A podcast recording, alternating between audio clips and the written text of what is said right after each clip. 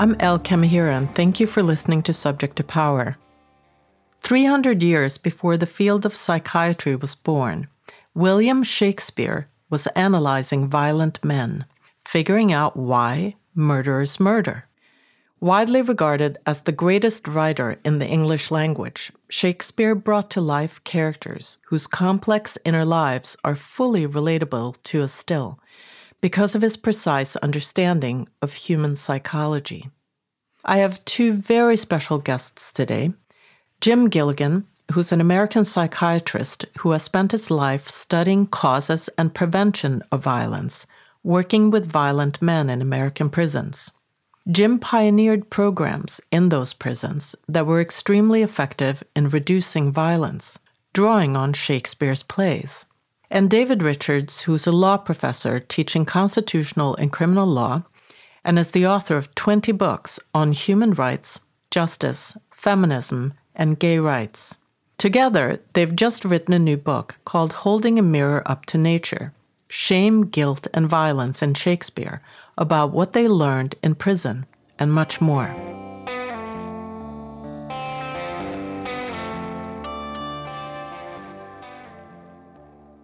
A big part of investigating male power is, of course, looking at male psychology. And the idea of using William Shakespeare's writing as a kind of case study to look at this is brilliant. Maybe you can just tell us a little bit who you are in your work and how you came to this idea. If you look at the introduction of our book, Jim describes how he came across this. So, Jim, maybe you should speak to that. Sure. I am a psychiatrist, and in the midst of my psychiatric training, I had my first exposure to something I'd never heard of before called prison psychiatry, and that uh, I decided that the study of not just violent crime, but violence generally, even legal violence and political violence, was really the most important social problem to which I could devote my career as a psychiatrist. So I ran prison mental health programs for the Massachusetts prisons for a total of about fifteen years, did research in the uh, violence prevention experiment in the San Francisco jails for about ten years. And really for the past almost fifty-five years, I have been spending my time really specializing in studying the causes and prevention of violence. I don't think psychoanalysis until Jim's work ever actually studied these men. And Jim did. I mean, in a way, his work is a breakthrough in the use of psychoanalytic techniques to understand a subpopulation that a psychiatrist never really studied. You can see why they're frightening. You don't earn money. It's perfectly understandable. But I think Jim was in a position, because of his background, both in literature and, and in psychoanalysis, he is an analyst as well as a psychiatrist, to sort of use this technique with these very violent men. And what he found is they had they had no voices, and that in an appropriate environment, these voices emerged, and they began telling us these absolutely traumatic stories of how the culture had deformed them in various ways. And then he had this discovery, and I think it was a genuine creative discovery. He had studied Shakespeare in college, and he began to understand that these men, and you can see it in that opening introduction, he says, this man is Othello. And uh, he began to draw upon his learning about Shakespeare, that Shakespeare is an extraordinary analyst. He, he diagnoses the roots of violence in men. And once he had the plays in his mind, he began using the plays as a sort of diagnostic tool. There was nothing in psychiatry or psychoanalysis which helped him, but these plays did. And I think the book is really an explanation and elaboration of what he saw. I do think his work is a real breakthrough in the human sciences. And it happens to be focused on violence, which of course is a, is a major issue for us now. If you can elaborate a little bit about why William Shakespeare's writing is so relevant and so prescient. He gave really detailed, intimate, almost microscopic, second-to-second descriptions of what was going on in the minds of people, and in their hearts and their feelings, as well as their thoughts, that led up to acts of, oh my God, just intolerable degrees of violence. I mean, it's hard to sit through some of Shakespeare's plays. The violence is so horrible and horrifying and extreme. what I found, it was so helpful to me when I was trying to understand men in prisons who had done the same things. Violence that was just as horrific and nauseating and, and horrifying. Because of my familiarity with Shakespeare's plays, I realized the most violent of the men I was seeing in prison, they just walked right out of Shakespeare's plays. I saw Othello. I saw Richard the Third. I saw Timon of Athens.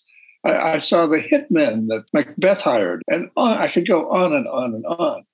He understood these guys and helped me to understand them because he he was so right on. One of the words he uses most frequently in his plays in describing what is going on in the minds and hearts of the men, the men who become murderers is the word shame. Another one is the word dishonor. When they feel dishonored, when they feel shamed, that is when they become violent. And that's what I saw. That's what I found in the prisons over and over again. When I would ask somebody why he had assaulted or even killed somebody, they said, because he disrespected me.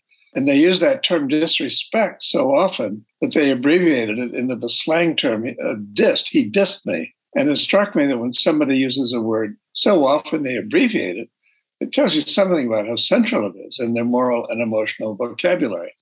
But that, that was exactly what Shakespeare describes. Men are disrespected when they are dishonored, when they are ridiculed. And he describes this over and over in detail. I would say Shakespeare's fictions, his plays, really are my case histories. I was treating his plays as if they were case histories because they really described in detail the violent criminals I was seeing in the prisons.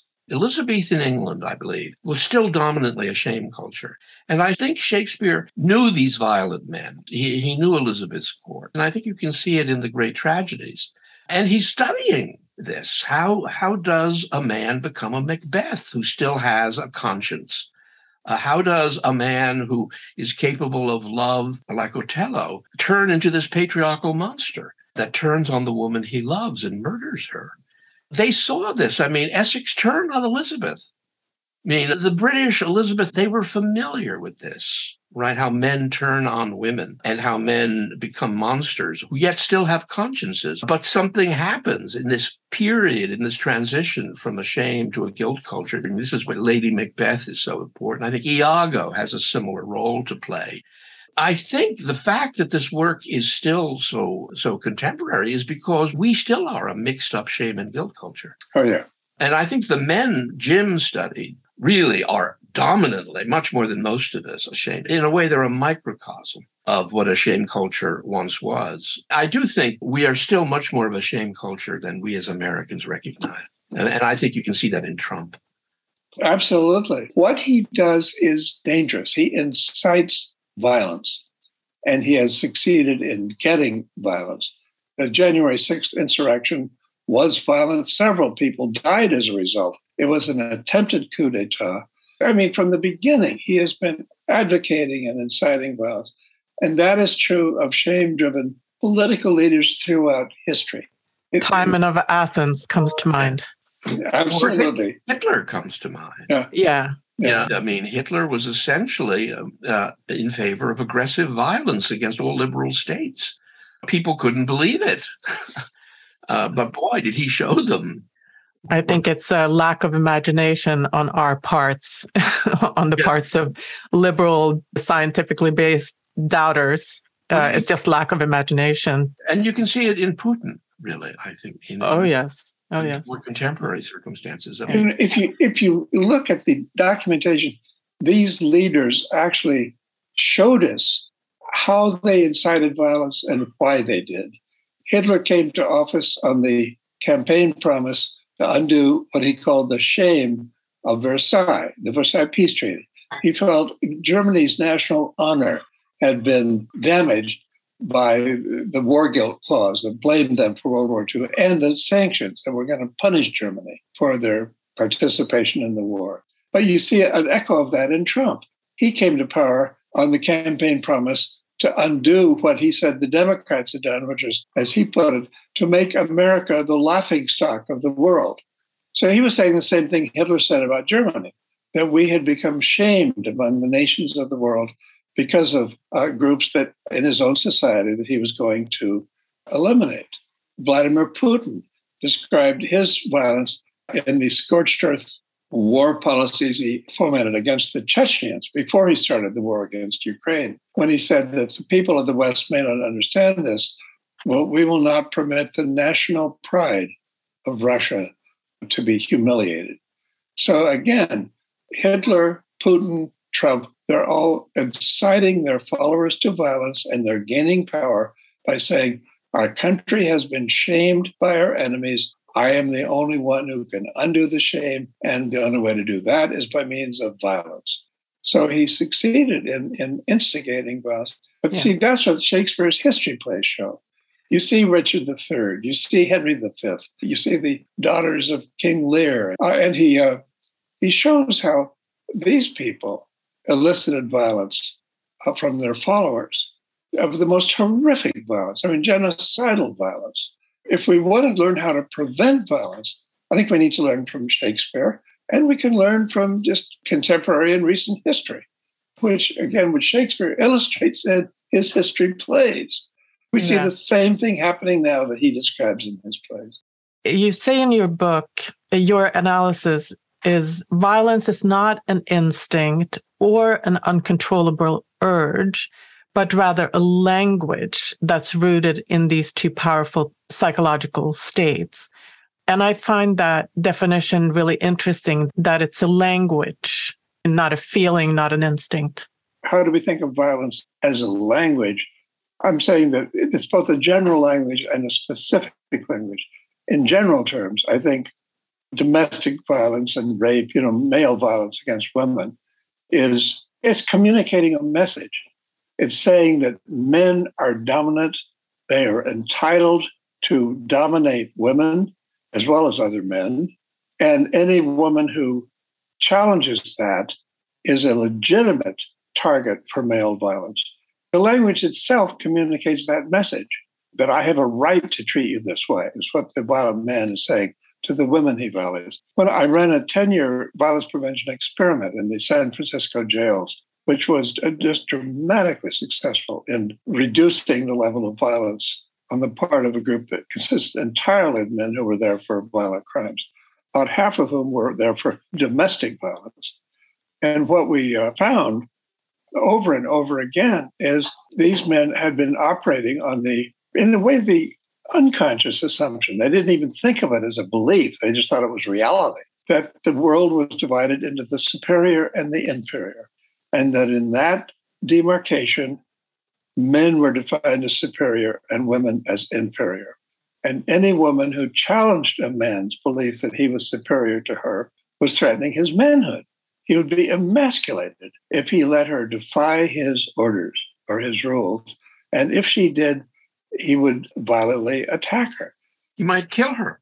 Yeah, and, and at the worst, absolutely kill her. One thing that happened when they became aware that they had this assumption, and that kind of how absurd it is and how arbitrary it is, they began to say that they had been brainwashed by our whole society from the time they were little children. They abandoned that.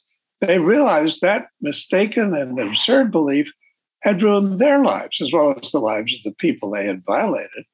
And they had alienated people whose relationship they actually wanted. They then became interested in educating the new men who were coming into the jail. And so they started wanting to run the therapy groups themselves that would help them recognize this. So we trained them as therapists to run the therapy groups themselves, just the way Alcoholics Anonymous has people who suffer from alcoholism as sometimes the best counselors for other people who are alcoholic. So this is a very successful program. But again, as I'm saying, the violence was a message. At a more specific level, I hate to say, to recount some of these, because some, some of this violence is so horrifying, but Aristotle once pointed out, and also so did Euripides in ancient Greece, that shame is perceived in the eyes of other people. When you have an audience seeing how ridiculous you are, or how unimportant you are, or how contemptible you are, it's being seen by other people or being talked about, having people Uh, laugh at you or ridicule you. That's what stimulates shame. So what do people who are shamed do? They attack the eyes and the tongues of the people they uh, they felt shamed by. Edmund in King Lear, he incites his followers to gouge out the eyes of his father, who had been humiliating him from the very opening line, the opening scene. And uh, in Titus Andronicus, the young men who have raped a young woman cut out her tongue so that she can't talk against them and, and bring shame upon them.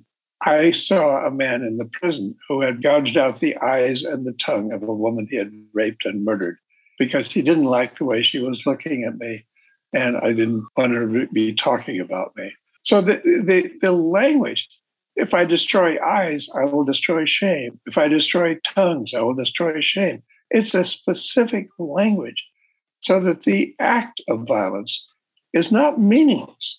In the lynchings in the American South, the white man would kill blacks if they thought the black man either had raped or attempted to rape or even just whistled at a white woman, because that challenged their manhood, that they weren't men enough to protect the honor of their women.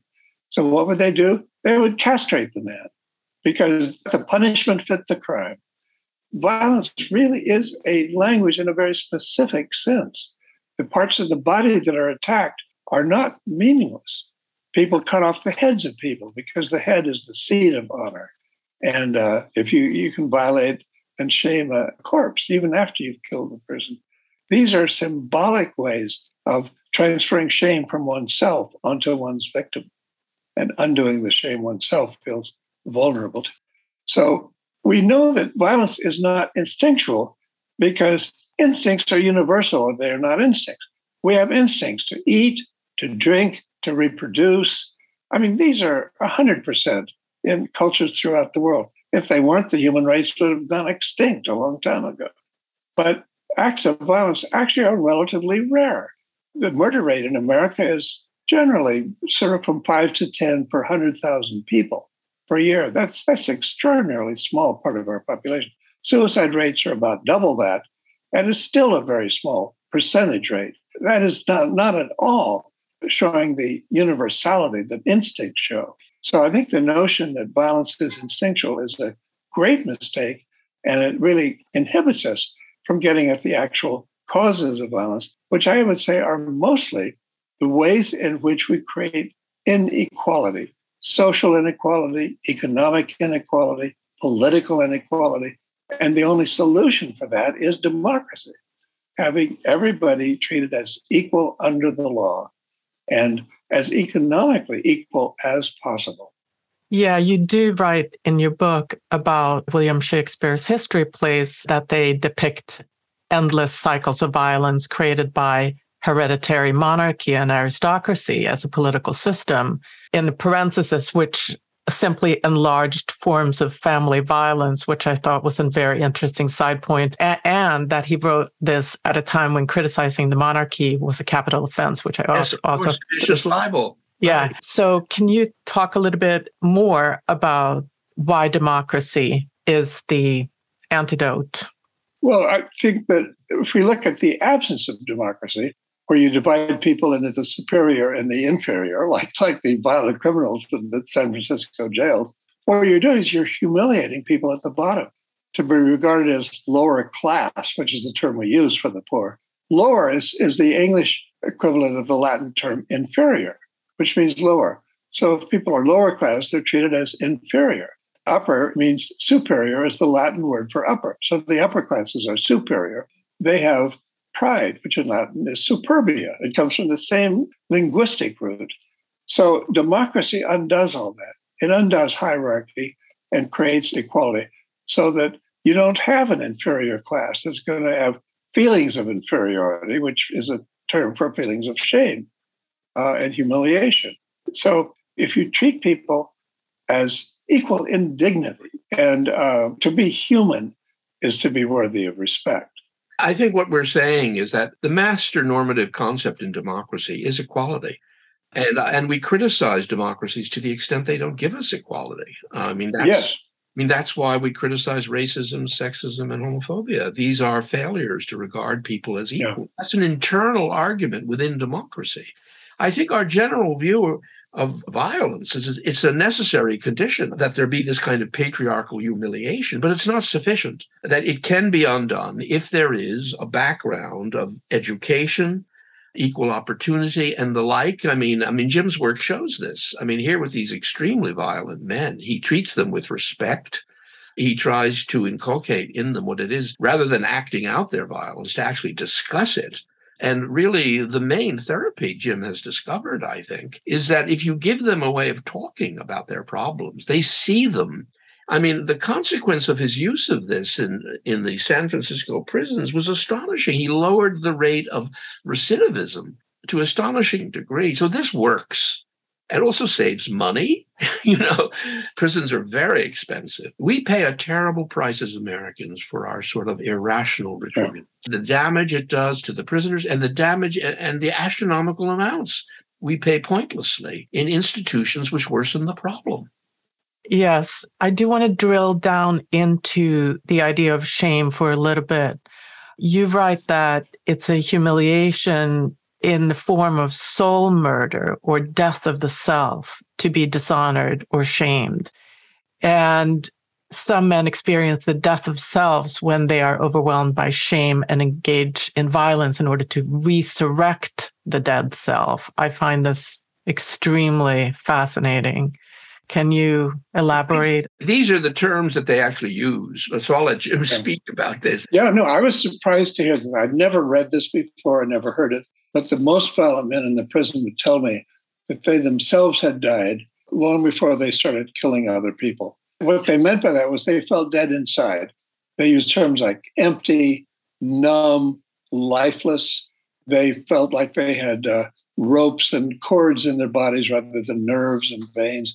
They would cut themselves to see if blood would flow to prove they were alive. And they found that sense of deadness and numbness more tormenting than even pain would be. They had lost the capacity for either emotional feelings or physical sensations.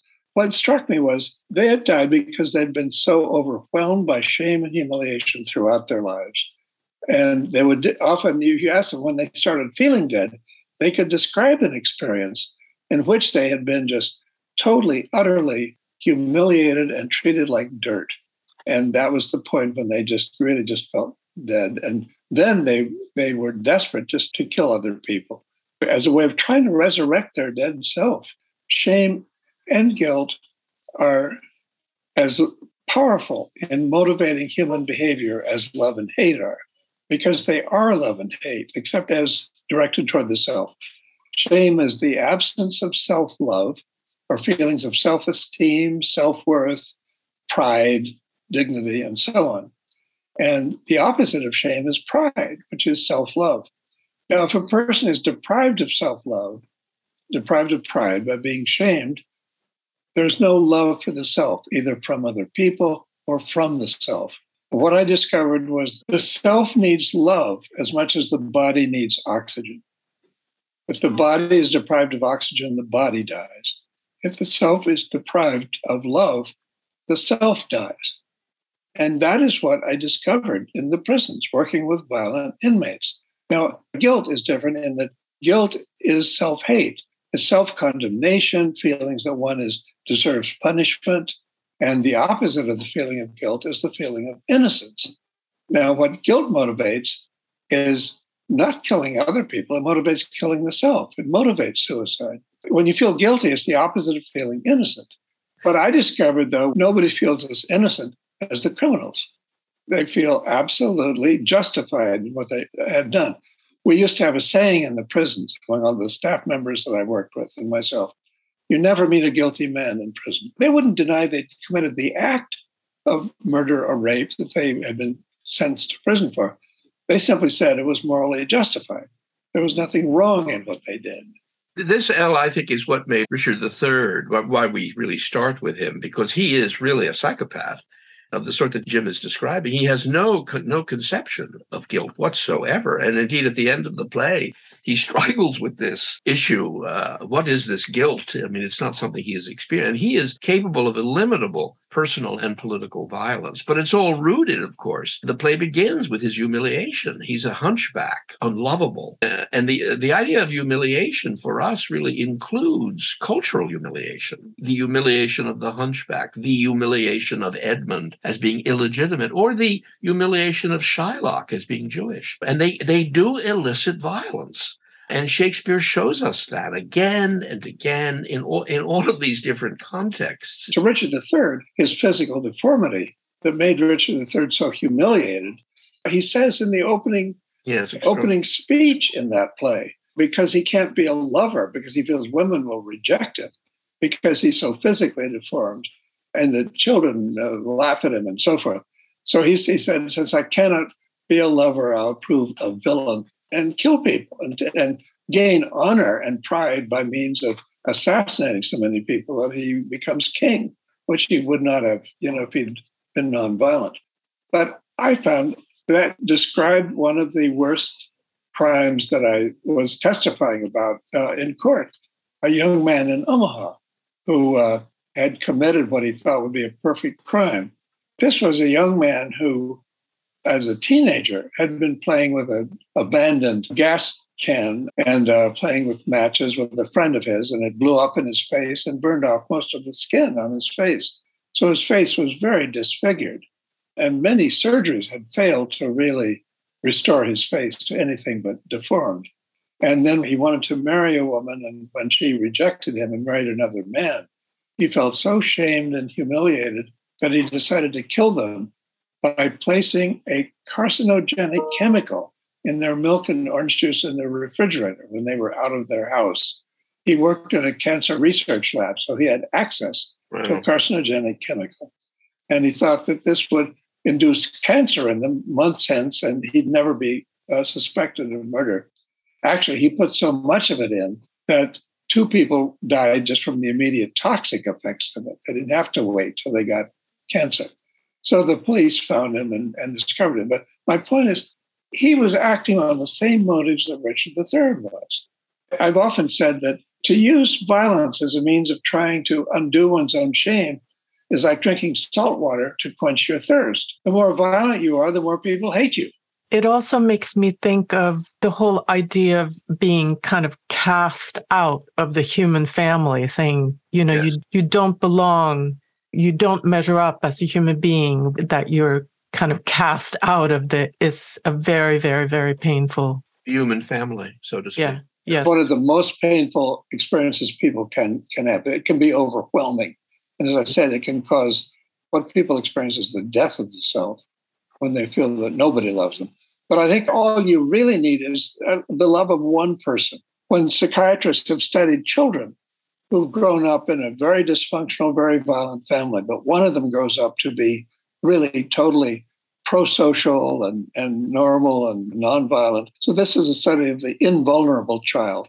And what they found is this was a child who found at least one adult in their life, whether it was a teacher, an uncle, or a grandparent or whatever, who they could trust, who had faith in them, and they could rebuild a sense of an intact self based on that, and, and not succumb to the feeling of being overwhelmingly uh, shamed and rejected. We talked a little bit about it before, but I want to circle back to patriarchy. That patriarchy, because it's founded in gender hierarchy, is a shame culture in itself. Can you elaborate, kind of develop that thought? It's a shame culture where patriarchy dominates, which is most human cultures, which are constantly at war with one another. And in, in America today, our political polarization, and it's that fight between hierarchy versus equality, authoritarianism versus democracy. One, one of the difficulties, I think, Elle, is the difficulty uh, that men have in seeing the force of patriarchy in their own lives and how destructive it is. I mean, patriarchy really harms men. I mean, Jim can speak to this, but because men, I think, are initiated into patriarchy so early, they have difficulty seeing how destructive it is in their own lives.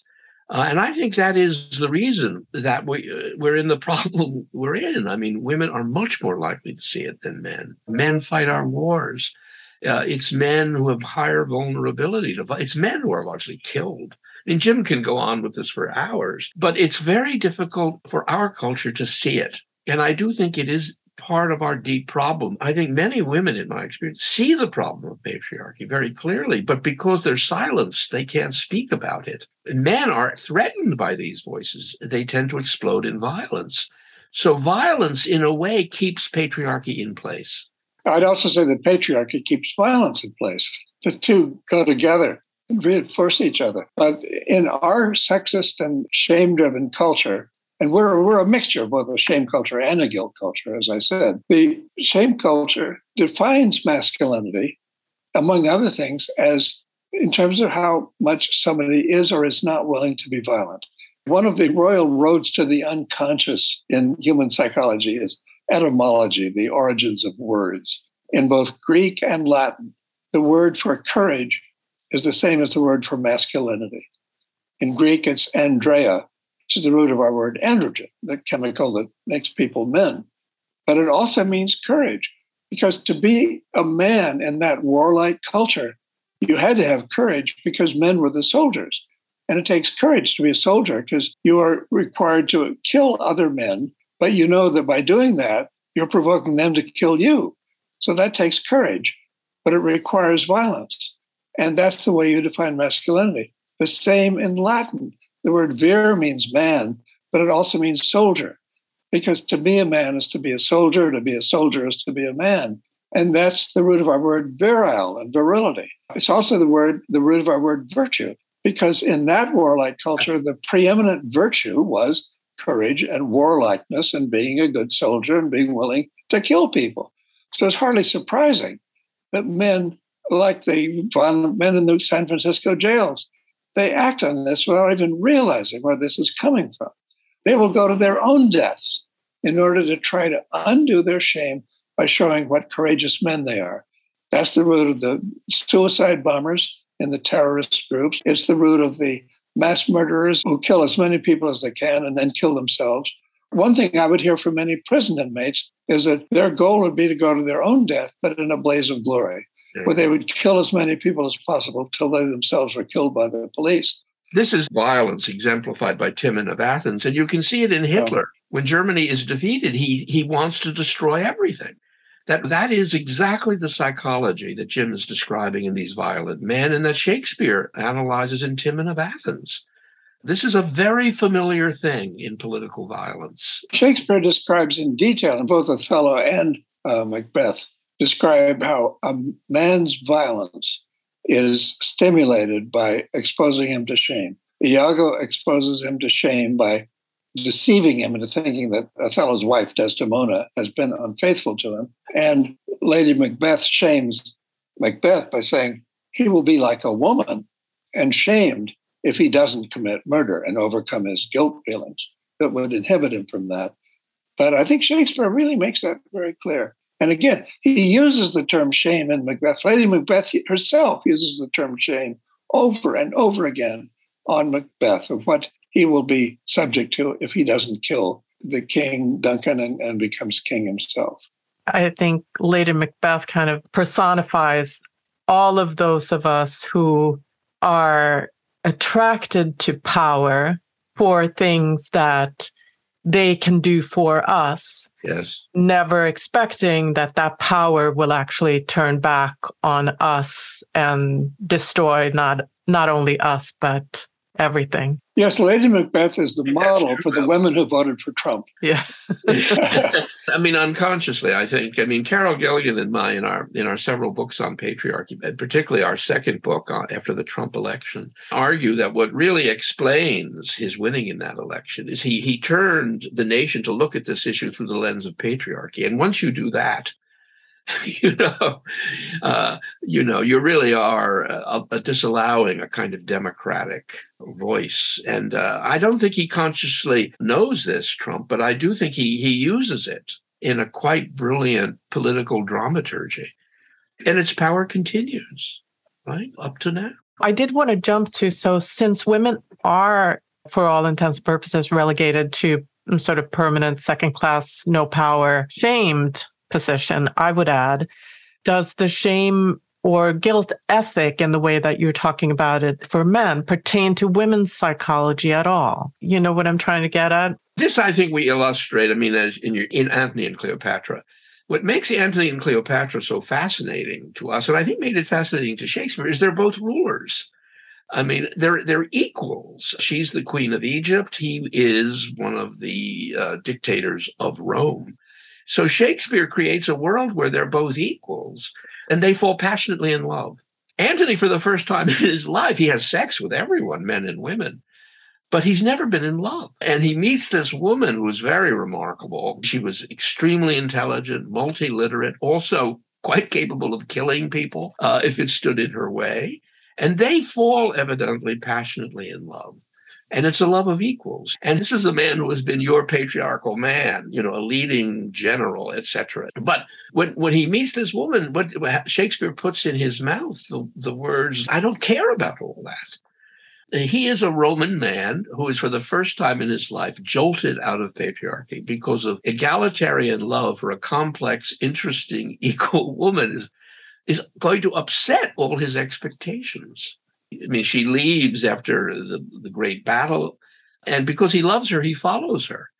And all of his men say, how can you do this? Follow a woman. And that's what leads to his defeat. His soldiers, what's happened to our patriarchal leader? And they abandon him, because he's failed in his role. And I do I do think Shakespeare shows us, I mean, as I think we point out in our book, that love is possible. But under patriarchy, it's really a problem. And then we get back to your question about women and shame and violence. For example, why aren't women as violent, if not more violent than men? Because in some ways, they're more shamed than men. They're regarded as inferior by definition to men. So why aren't they more violent than men rather than less? Let me quote a woman who is, I think, one of the greatest psychologists of the twentieth century, Virginia Woolf, who described in one of her major polemics against male violence, called Three Guineas, she describes, she says that men, and again, she's talking here about the gender role definitions that our culture provides for masculinity and femininity. She says men are most deeply shamed if they are accused of lacking courage. Or in other words, I'd put it in our slang terms, a sissy, a wimp, a coward, that sort of thing. That's the most shameful accusation you can make against a boy in the schoolyard or a man in battle or a man generally, that he was lacking in courage, he was unwilling to be violent. Now, women, she said, feel they're most deeply shamed when they are accused of what she called unchastity. And if you think about the insults that men, the shaming words that men will hurl against women is to call a woman a whore, a slut, a bitch, and these terms that describe her as being sexually promiscuous. The idea that a man loses honor if he fails to be violent, he's not courageous enough to fight. A woman loses honor if she is too sexually active, but the whole thing revolves around sex rather than violence. On the other hand, it is clear that women sometimes do commit murder. I thought one of the most clear examples of that was in Euripides' play Medea, about a woman who becomes so enraged with jealousy, and jealousy is one of the versions of shame. You, you feel jealous of somebody if you feel inferior to whoever you feel jealous of. She feels jealous because her husband has an infatuation with another woman and is going to leave her, and she kills their children. Well, I saw exactly that happen in Massachusetts, a woman whose husband became infatuated with another woman, and she killed their children. So what I'm saying is, if you shame a woman enough, a woman can become capable of committing a murder, but it takes a lot of violence, and it happens much less frequently, because that is not the way that women's pride versus shame is defined. One last point I want to make is, there's been a, such huge amounts of discussion about abortion and why people are against or in favor of abortion. One important thing that I think has not been noticed or commented on is that people who oppose abortion are people who feel that they are vulnerable to being shamed by having a woman have sex outside of marriage or outside of their purview without having to pay the consequences, namely pregnancy and birth. In other words, opposing abortion is a way of trying to control women's sexuality. and making sure that it will be completely under the control of men so that women, you know, cannot escape the costs of having sex. If they have it in or outside of marriage, they've got to bear the baby. To oppose abortion is, is that. It's based on men's fear of being shamed by women's sexuality. And that's the way masculine superiority over women is defined. So what I'm saying is these gender roles are defined in opposite terms. Men are shamed for reasons that are the opposite of the reasons women are shamed, and vice versa. Jim, your mentioning of the abortion issue has to be underscored, because here you have a Trump-appointed court which has reversed Roe v. Wade, and I think clearly reflects the dominance in the coalition, which has led to Dobbs, of a sort of anti-sexual coalition. The Catholic Church, which is the, one of the most patriarchal religions, has long had this anti-sexual attitude, right? I mean, any form of non-procreated sex under Catholic dogma is wrong, and gay sex is wrong. And this is a patriarchal religion, supposedly of celibate men who know nothing about sex to start with. And we know that this view is very much in the background of several of the justices in the coalition on the court. I mean, they can't admit that because it would raise anti-establishment problems, because they're giving expression to sectarian religion. But I mean, the coalition is very hostile to women's free sexuality and to their controlling their reproductive history, yeah. whether they're married or not. And the idea that they want to perpetuate uh, that women must get pregnant, right, which is supposedly the natural deterrent to sexuality, I think that's a very insightful analysis of the problem we're in and what Trump has managed to accomplish willy-nilly. I think patriarchy is really the central issue. Absolutely. And but of course, at this juncture, women, having had the gains we have had in the last fifty years, aren't going to go back yes. to accepting new rights. So there, there's enormous friction that's going to happen.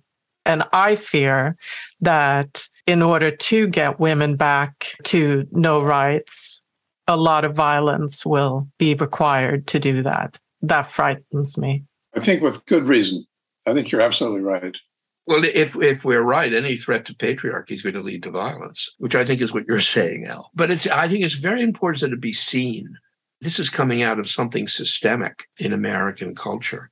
Right. So I just want to say it's not just the shaming of sexuality or infidelity that threatens or destroys male honor. It's also disobeying male control. Yeah. I work in a domestic violence arena a lot. And, you know, a good portion of domestic violence homicides happen on separation. The moment when it's clear to the man that he has lost, definitively lost control of his woman and his family. So could you talk, and I mean, jumping back to Othello again, can you speak a little bit about that? Aside from shaming, it's all also about control. So I think what you describe in the battered w- w- women is exactly what our psychology would would lead you to expect. I mean, these women are real students of male violence, right? And they they watch it, because often, if I understand this, there are cycles that take place of apology. It's said, I'll never do it again. And then they do do it again. And then it gradually escalates. And these women are watching this and are students of it, really. And, you know, very occasionally, as you know, we'll kill these men. It's not common. And it's a big test for the criminal law, whether this is a justification or excuse, because some of these women quite credibly believe that they're about to be murdered. And there, are, there aren't sufficient facilities to stop it. The police don't intervene properly. The crisis centers don't address it. And so they are really engaging in incredibly proportionate self-defense. But our, the criminal law has a big problem understanding this, I think, because it's still excessively patriarchal. It doesn't take seriously the plight of many American women in patriarchal marriages. That's what I think. I agree. There is a quote from your book, from the Othello section, that says, he hated her because he loved her, and he hated her because in inducing him to love her, she had induced him to allow himself to become vulnerable to being hurt by her. Yes. Yeah. Yes. No, I mean, that's the that's the dilemma there. Now, if we want to learn how to prevent these kinds of crimes, and I'm speaking here in terms of preventive medicine, we're thinking, you know, how can you prevent heart attacks? How can you prevent cancer? Well, I'm saying, how can you prevent murder? You look at the causes and then you figure out the cures from that. One thing that I found that I was, again, it made sense, and yet I hadn't really anticipated it. The most effective single program that we had in the Massachusetts prisons for uh, reducing the level of violence, which we, we reduced dramatically, was, of all things, getting a college degree while in prison. What we found was that over a twenty-five year period, several hundred men, they were in for murders and rapes and very serious crimes, had left prison after, you know, fifteen years or so, and not ever returned to prison. These were the people who'd gotten a college degree while in prison, which to me meant that they had gained a nonviolent source of self-esteem and pride and feelings of adequacy that they couldn't gain in any other way. I mean, education is the most direct way that any of us and all of us gain a sense of self-respect and elicit respect from other people is by gaining knowledge and skills that are actually useful to other people as well as to the self. If we can provide men in general with enough nonviolent and actually constructive means of gaining and maintaining self-respect and pride in themselves, they are much less likely to become violent. Punishment is not what prevents violence. And that's true from research on child abuse and child development. The more severely children are punished, the more violent they become, both in childhood and in adulthood. So punishment is counterproductive. I mean, again, it's like drinking salt water to quench your thirst. It only creates more violence. What creates nonviolence is giving people access to nonviolent resources for gaining and maintaining self-esteem and being treated as worthy of equal respect to everybody else. And if we can provide that and not shame men for failing to be patriarchs or male supremacists. I mean, America is a particular problem with this because we do have our homicide rates are seven times higher than Western Europe, five times worse than most English-speaking democracies. And we have, of course, the worst problem of inequality. I mean, the social democracies of Europe have much, much lower violence rates than we have. So I do think part of the real problem has to do with the degree of inequality we allow, which is tied into the degree of violence, which is not inevitable. It comes from a sort of irresponsible way of reading democracy, which is altogether too patriarchal. And it sort of is marked by the criminal justice system. We still have a death penalty. We tolerate solitary confinement. We have the highest imprisonment rate of any country in the world. This has to be seen to be connected, I think, to a problem and a crisis in our conception of democracy, really. I mean, that's the way. And these men, oh, I think, evidently the best predictor of a sort of authoritarian personality I've seen in a recent study is lack of education. And that this is a cultural problem. It really is a cultural problem. And you and our politics makes it more and more obvious, including the abortion decision and uh, other things. What? And it, but our view is it can be resisted. But you have to start with seeing the root of the problem. Yeah. And you say something that sounds... First, it sounds very counterintuitive, but then it makes so much sense that morality does not prevent violence. That William Shakespeare shows us that morality does not prevent violence, but the very opposite. Morality stimulates violence, and by doing so causes deaths. Jim will talk. will want to talk about this more than I, but you can see it in his in one of Shakespeare's greatest plays, Measure for Measure, which is essentially a critique of retributivism. Let me explain uh, how I view morality. I'm saying that shame and guilt are the main emotions of morality, but they each motivate a different and opposite moral value system. So I speak of a shame ethic and a guilt ethic. That is, ethical value systems that are motivated by sensitivity to shame versus sensitivity to guilt. I'm saying in a shame ethic, the worst evil is shame, shame and humiliation. And the highest good is the opposite of shame, namely pride and honor. In a guilt ethic, pride is not the highest good, it's the worst evil. It's the deadliest of the seven deadly sins in the guilt ethic of Christianity. And humiliation is not the worst evil. Humility is the highest good, the root of all the other virtues. And to the shame-driven person, humility is just self-humiliation. So these are directly opposite moral value systems. If you think of what are the main moral commandments that morality commands, The main moral commandment of guilt ethics is thou shalt not kill. The main value system of shame ethics is thou shalt kill. That is, we have honor killings where people are obligated to kill somebody who has violated their honor. And that's what honor killings are all about. If a woman has sex outside of marriage, the man can only regain his honor and the honor of his entire family if he kills the woman and or her lover. Whereas in a guilt ethic, you're taught, don't kill others, kill yourself. So guilt ethics motivates suicide, just like shame ethics motivates homicide. So that's what I mean when I say that morality doesn't prevent violence, it simply redirects it. Shame ethics directs violence toward other people. If you're shame-dominated, you'll choose violence against others, not against yourself. Our view is American retributivism looks like it's it's centered in guilt, but it's really centered in shame, yeah, yeah. Uh, which which you can see by the fact that we retain the death penalty, and most of the other countries we compare ourselves to have avoided it. But let me discuss what, what makes morality unnecessary and redundant, since we know it's harmful and stimulates violence against either others or the self. What transcends morality is love. When you love somebody, you don't need a moral commandment telling you to treat them well. You voluntarily and spontaneously want to treat them well because that's what love means. And to the degree that we can create the social and psychological conditions that will motivate people or, and also give them the, the emotional capacity for feelings of love, they will not choose violence. And that's something that Shakespeare illustrates in plays like Measure for Measure.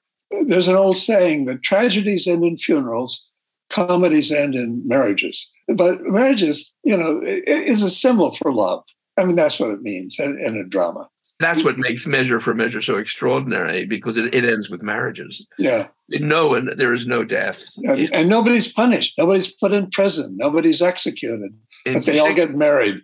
Shakespeare, in the midst of this very retributive British culture, which has these horrifying forms of punishment, writes this astonishing, largely for a, a legal audience of a young man in the Inns of Court, you know. But, you know, we the term comedy itself simply means a play that has a happy ending, meaning it's describing how you've been able to prevent violence, because tragedy is what ends in violence. And what Shakespeare shows is that love provides comedy, meaning a happy ending, as opposed to a tragic ending. And that's what he illustrates, is how to prevent violence. And uh, the answer is love. Now, I know many people say, oh, that's naive, you know, people are not capable of loving each other. The fact is, all the research we have on child development going back to infancy, one thing we are born with is an instinct to love. We don't have an instinct to kill other people. We do have an instinct to love other people. The, the baby exchanges eye contact with the mother and seeks contact with the mother. And the mother reciprocates and the baby reciprocates. It's mutual. We have in the brain what I call mirror neurons, meaning that you imitate how other people behave and feel. If you are surrounded by people who love you, beginning with the mother, you imitate the mother and you develop the capacity for love. I do think Jim Gilligan's work, the way he used psychoanalysis or psychoanalytic techniques with these very violent men, was a work of love on his part. That is to, he listened to them. No one has ever listened to these men. I mean, I mean, Jim, who is a deeply loving man, adapted a technique that had never been used with these very violent men and had these astonishing results. They talked, and in a way, his innovations in psychoanalysis and psychology exemplify the force of love. They taught me what causes violence, and they taught me how to prevent it. But it was very mutual. They would often say that I and my staff were the first people in their lives who had shown enough interest in them and enough respect for them to be interested in hearing the story of their lives and hearing how they felt and what had led them to do what they did. That was their first experience of this. And lo and behold, the effect was a dramatic reduction in the frequency and the severity of violence that they committed. I think that's universally true of human beings. Well, thank you. Thank you. Well, thank you very much, Elle, for showing this interest and supporting our work. Yeah, we really yeah, appreciate it. Thank you. Yeah.